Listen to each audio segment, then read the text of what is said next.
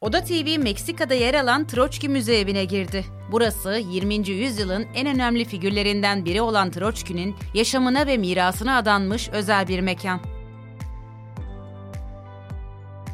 Esteemed audience, you will easily understand Bolşevik devrimi ve Sovyetler Birliği'nin kurucularından biri olan Troçki, Joseph Stalin'le girdiği mücadeleyi kaybedince karşı devrimcilik yapmakla suçlanarak sürgün edildi. Atatürk Kurtuluş Savaşı'nda yardımını esirgemeyen Kızıl Ordu kurucusu ve komutanı Troçki'ye ülkenin kapılarını açtı ve Troçki 1929 yılında geldiği Büyükada'da 4 yıl boyunca yaşadı. Meksika'da bulunan müze ev Troçki'nin sürgün yaşamını ve sürekli değişen politik atmosferdeki etkileyici yolculuğunu anlatıyor. Girişte onun heykeli sizi karşılıyor ve müzenin atmosferi sizi Troçki'nin zamanına geri götürüyor.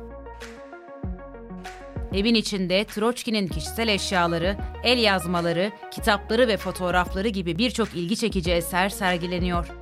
Aynı zamanda devrimci liderin düşüncelerini, yazılarını ve sürgün yaşamını anlamak için interaktif sergiler ve multimedya sunumlar da mevcut. En etkileyici bölümlerden biri Troçki'nin çalışma odası. Bu oda, devrimci liderin düşüncelerini şekillendiren ve devrimci fikirlerin kaleme alındığı yer olarak biliniyor. Odada bulunan çalışma masası ve eski daktilosu da hala korunuyor.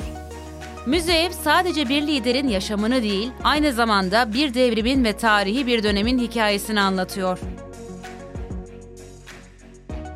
Yapay zekanın özellikleri her geçen gün bizleri şaşırtmaya devam ederken, Lev Troçki bugün yaşasaydı nasıl bir görüntüye sahip olurdu merak ettik ve bu görüntülerle videomuza son veriyoruz.